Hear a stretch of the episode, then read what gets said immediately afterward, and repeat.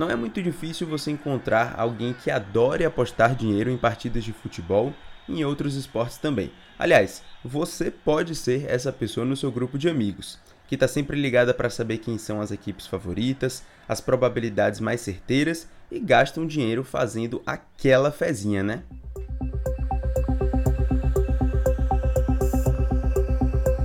Esse hábito de apostas esportivas vem crescendo bastante nos últimos anos e com a pandemia deu uma grande acelerada, a ponto da gente ver propaganda de diversas casas de apostas online na televisão, internet e até no meio do futebol. Essa coisa de ir na banca de revista para encher o cartãozinho manualmente, dar o dinheiro para o dono da banca fazer a aposta, tem ficado cada vez mais arcaica.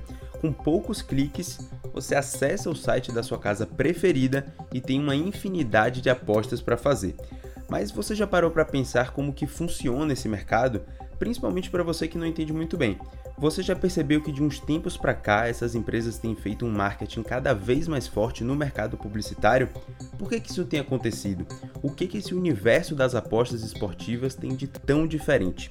Nesse 43º episódio do podcast de reportagens especiais do Correio, eu, Vinícius Rafushi, vou te apresentar um pouco mais sobre a história do mercado de apostas no Brasil, como é que se chegou no cenário atual, onde tem gente que vive e tem sua renda só de apostas online, e o que, que pode mudar com a regulamentação desse serviço que está para acontecer. Nessa semana, o que a Bahia quer saber é. Febre Online. Entenda como funciona o mercado de apostas esportivas no Brasil.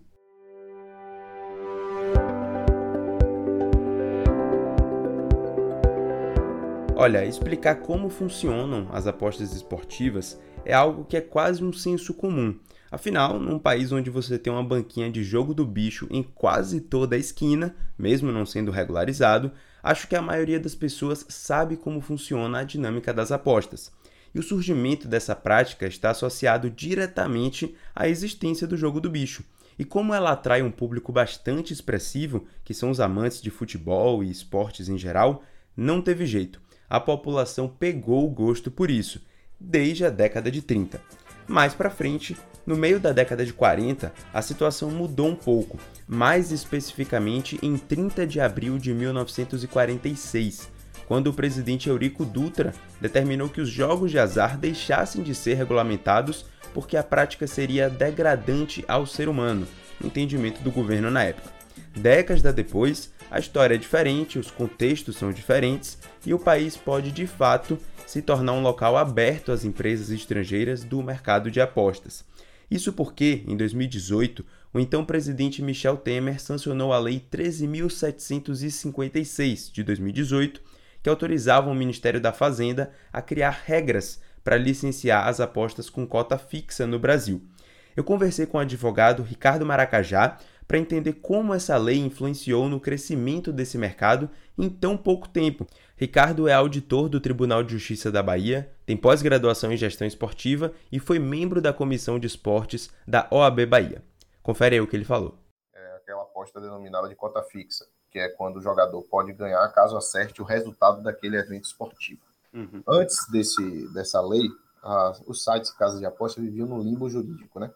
Porque não existia uma possibilidade de atuação direta no país. Então, é, existia uma preocupação quanto a patrocínios e às operações online, etc. Se você visualiza, as grandes casas de esportivas de aposta são internacionais. É difícil você ter alguma casa esportiva brasileira, pelo simples fato de que essa lei de 2018 ela determinou que o Ministério da Fazenda tinha quatro anos para normatizar isso, né, para tornar isso efetivo. Como é que eu, por exemplo, temos lá a lei que autoriza apostas esportivas, mas como é que eu vou efetivar isso? Baseado nisso, foi determinado que o Ministério da Economia fizesse essa instrução normativa, enfim, o seu formato jurídico, para que fosse regulamentada essa, essa autorização para as casas esportivas funcionarem.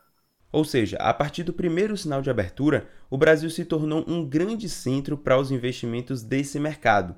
E Ricardo citou algum desses marcadores atrativos para as casas de aposta. E aí, eu, o que eu queria entender é o que que, o que que muda com essa regulamentação? As casas de aposta, é, elas vão mudar a forma como elas atuam normalmente pelo olhar jurídico, elas vão ser obrigadas a, é, vão ser taxadas de, de algum determinado imposto, que hoje em dia não é, alguma coisa vai impactar no funcionamento desses sites, dessas casas?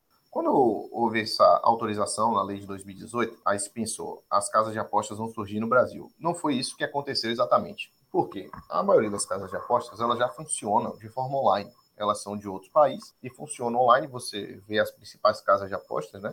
Bet365, é, 1xBet, Betano, que é a que patrocina o Atlético Mineiro, por exemplo, elas, não, elas são casas internacionais e que os brasileiros utilizam modalidade online para jogar. Uhum. Então, o que aconteceu? Naquele momento, as casas não resolveram abrir no Brasil uma sede, uma casa física, porque por mais que houvesse autorização para as apostas, ainda não havia sua regulamentação.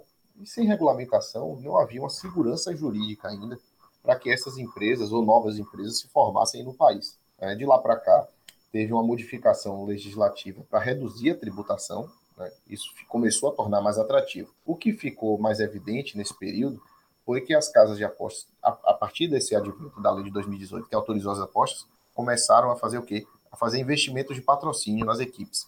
Eu vou chegar até essa discussão sobre o impacto das casas de aposta nos clubes do Brasil.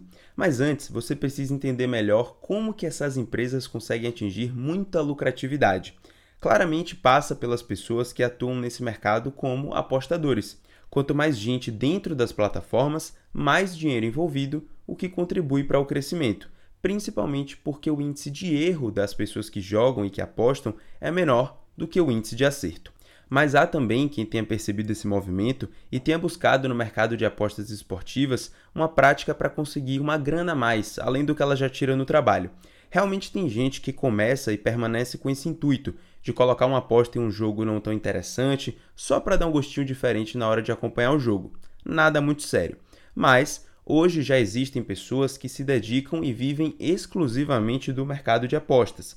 Uma dessas figuras é Leonardo Bonavides, que é trader profissional e tem um grupo especializado em dar dicas de apostas para mais de 3 mil pessoas em todo o país. Eu bati um papo com Léo para entender de onde surgiu esse interesse pelas apostas e quando isso virou um emprego para ele, a principal fonte de renda. Ele começou como todo mundo, sem muito compromisso, só por diversão mesmo, mas desde 2018 ele profissionalizou e deixou de ser só uma distração. Na verdade, eu sempre apostei, né, é, de brincadeira mesmo, com os amigos, como todo mundo, a maioria do, da, pessoal faz. E eu, eu fazia faculdade de engenharia, estagiava, mas eu cheguei a um ponto da minha vida que eu estava ganhando muito mais, né, apostando do que eu, eu ganhava no meu estágio. E aí começou a me atrapalhar também no estágio, então eu resolvi, né, parar a, a minha faculdade e focar é, 100% nisso, entendeu? Mas não sabia que ia dar certo, não sabia nada disso. E essa ideia de ter ido para o mercado de aposta esportiva pesou muito pelo lado financeiro? Era algo que você já percebia que dava para ganhar dinheiro assim? Eu sempre gostei de futebol também, né? Sempre fui apaixonado pelo futebol. Então, eu sempre fui apaixonado pelo esporte. E, claro, também pela parte financeira, é, fez com que eu também, né, trabalhasse com, com o mercado esportivo. E essa ideia do grupo de dicas, que vocês desse meio chamam de grupo VIP, né?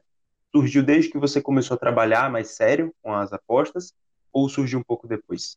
Surgiu em 2019, é, eu, eu, tive a ideia de fazer uma consultoria para ajudar outras pessoas também, nem estava olhando o lado financeiro mesmo, né, que a consultoria poderia me dar. Olhei o lado para ajudar outras pessoas também a faturar o que eu faturava e tal. Sempre a, a galera sempre, né, eu postava assim nas minhas redes sociais, a galera sempre me perguntava e tal como fazia. E aí eu tive a ideia de criar uma consultoria né, para ajudar a galera. E aí eu fui profissionalizando, entendeu? A consultoria com o passar do tempo, né? Quando o Leonardo fala sobre esse grupo, ele fala no sentido literal mesmo. Através de aplicativos de conversa como WhatsApp e Telegram, são criados grupos com os moderadores, que são os apostadores mais experientes, que passam as dicas do que apostar e como apostar. Vamos pegar um exemplo local. As finais de diversos campeonatos estaduais estão rolando em todo o país entre o final de março e o começo de abril. Nesses grupos, os apostadores mais amadores recebem uma lista de quem são os favoritos e o que apostar com esses clubes nos sites de apostas. É como se eles te passassem o segredo deles para ter sucesso nas apostas, mas é claro que eles cobram para ter esse acesso, o que se torna mais uma fonte de renda.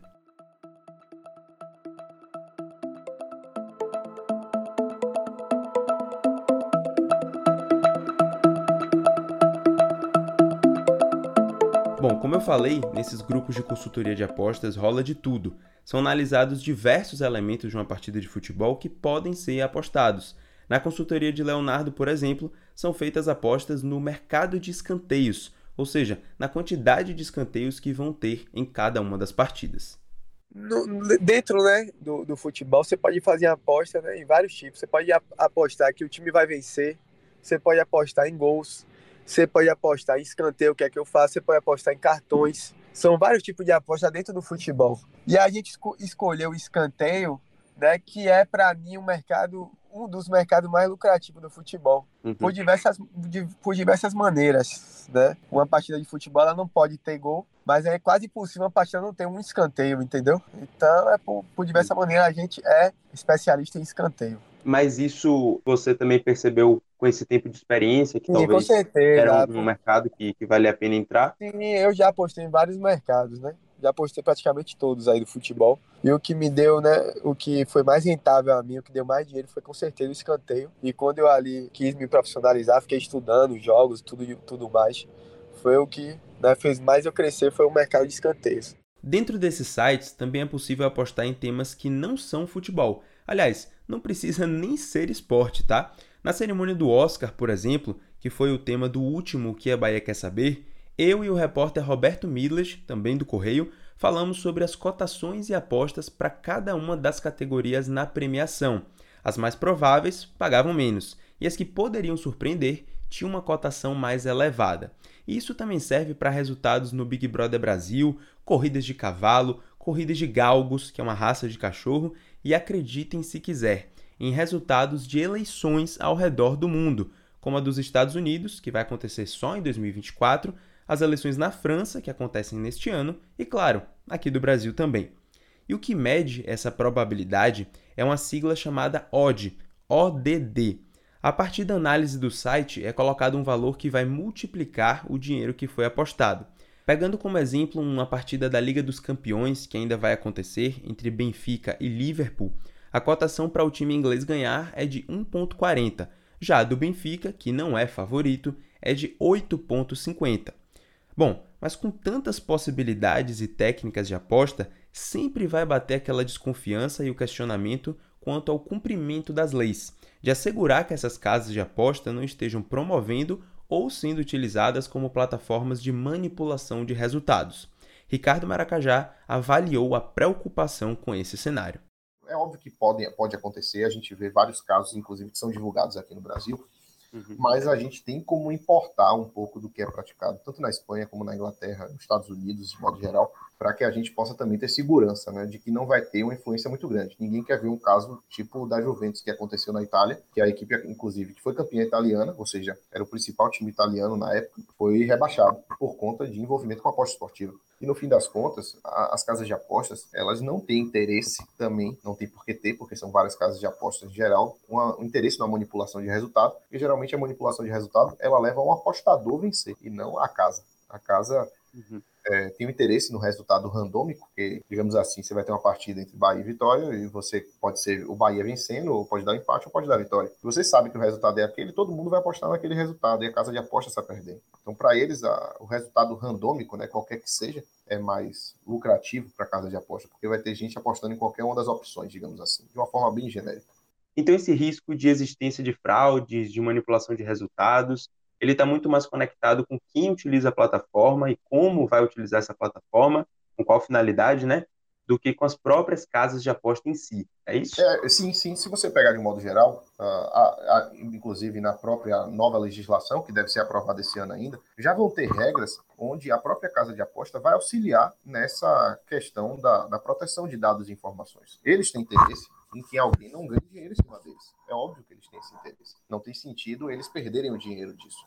Né? Obviamente que a gente poderia supor que uma uhum. guerra entre casas esportivas é muito difícil que isso aconteça. No geral, todas têm interesse em ganhar porque todas são lucrativas para elas mesmas. Né?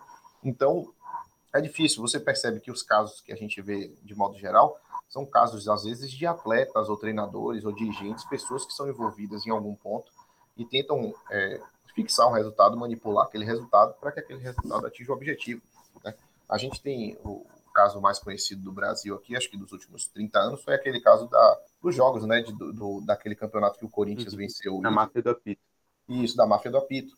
Ali você tinha um esquema de manipulação de resultados que foi feita por árbitros. Repare que, se você pesquisar os casos de manipulação, no geral, é diferente do que acontecia 100 anos atrás, elas são mais ligadas às pessoas que estão envolvidas no esporte do que à própria casa de aposta.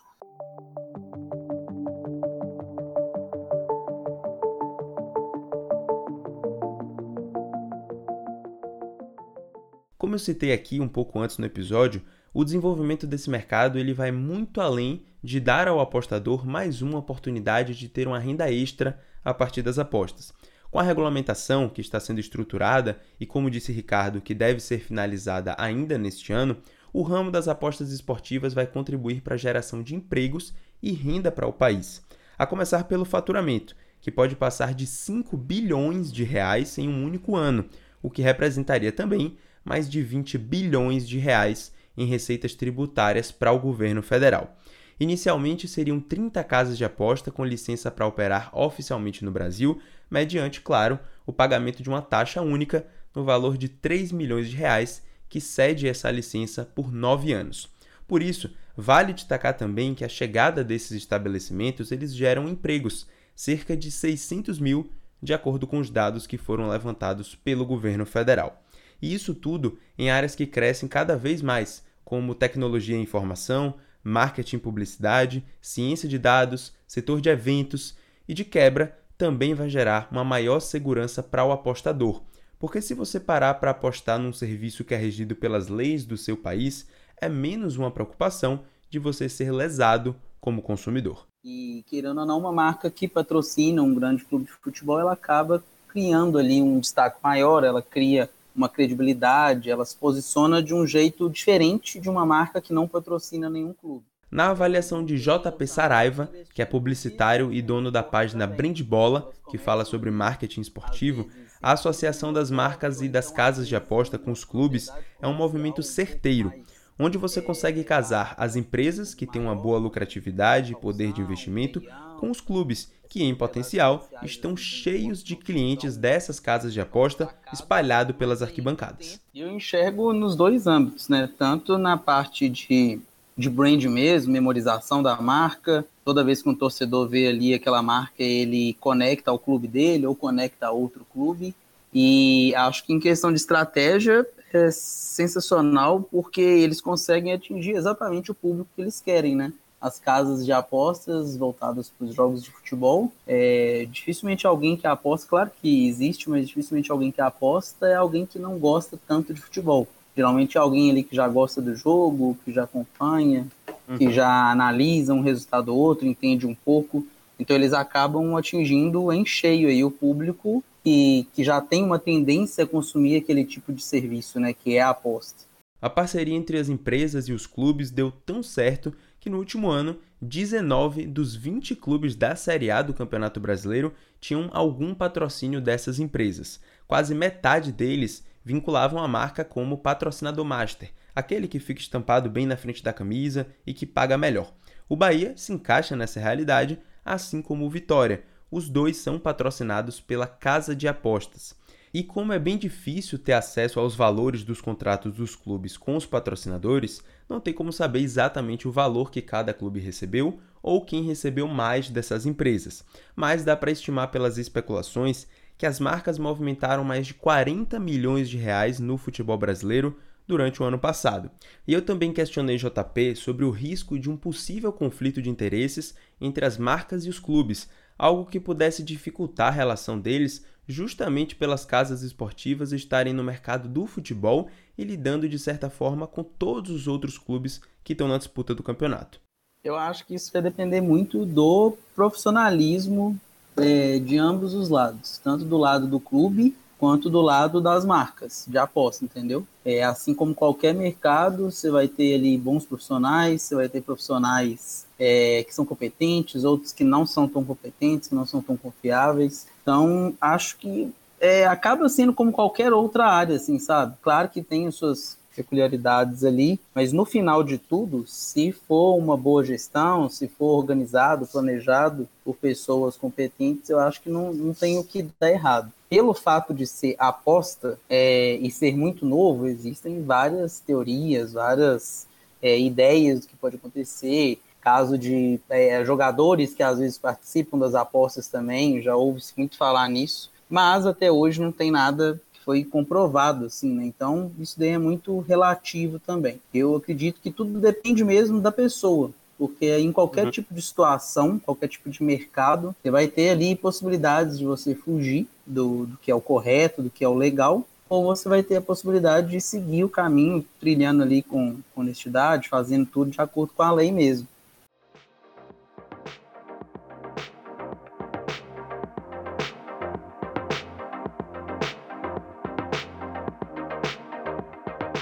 Bom, quando a regulamentação estiver de fato consolidada, algumas outras questões vão surgir, as regras vão ser mais bem explicadas e tanto o apostador quanto as empresas vão entender como será essa nova dinâmica das apostas virtuais dentro do Brasil.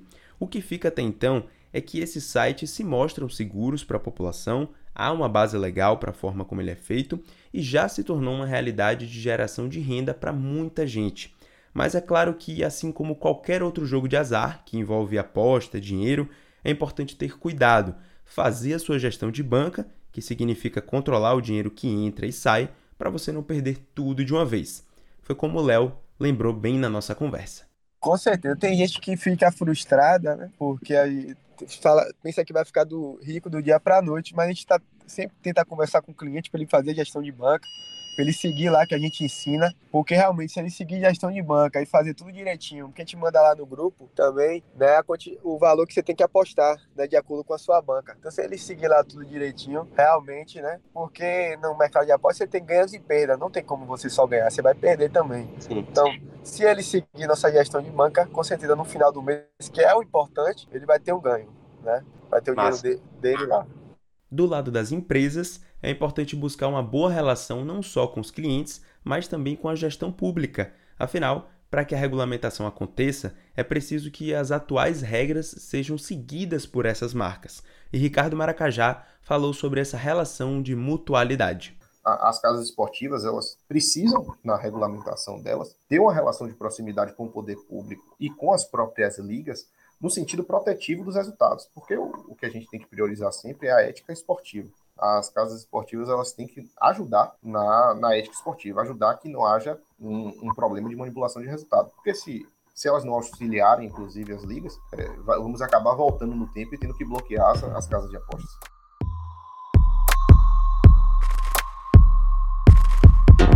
O 43 episódio do Que a Bahia Quer Saber vai ficando por aqui. Eu queria agradecer a presença de Leonardo, Ricardo e JP, que toparam participar do programa, e a sua companhia por ter chegado até aqui.